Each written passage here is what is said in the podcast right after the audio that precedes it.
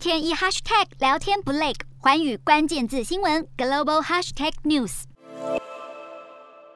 全球主要车厂都相继宣布要卯足全力进军电动车。美国电动车一哥特斯拉在去年卖出近一百万辆车，而对电动车而言，最重要的莫过于可以重复充电的锂离子电池。锂矿又有白金之称，到了二零三零年，电动车将会占锂矿需求的逾百分之九十。除此之外，锂也被用在手机、电脑、陶器制造、润滑油和制药上，而对太阳能和风能的储存也相当重要。随着锂矿价格正在飙涨，能够自行供应变得越来越重要，但全球超过百分之八十的锂矿是在澳洲、智利和中国开采，中国更是掌握了世界超过一半的锂矿生产和提炼。美国目前的产量却远远落后，只占全球产量的百分之一，这让美国开始急起直追。美国总统拜登去年六月宣布要加速生产锂矿以及电池制造，为了拼减碳，拜登还定下电动车销售目标，要在二零三零年前占新车总销量的百分之五十。美国国内也有几项锂矿开采计划正在进行中，分别在内华达州、北卡罗来纳州、加州和阿肯色州等。但这些计划因为遭遇阻力而延误，主要原因就在于没人希望矿场就在自家后院。美国锂业公司在内华达州的开采计划就是塔克帕斯矿场，这里拥有美国最大的锂矿储藏之一，但遭到环保人士和原住民部落反对。在全球电动车大战越打越激烈之际，谁能胜出？或许关关键就在于谁能抢到关键原料。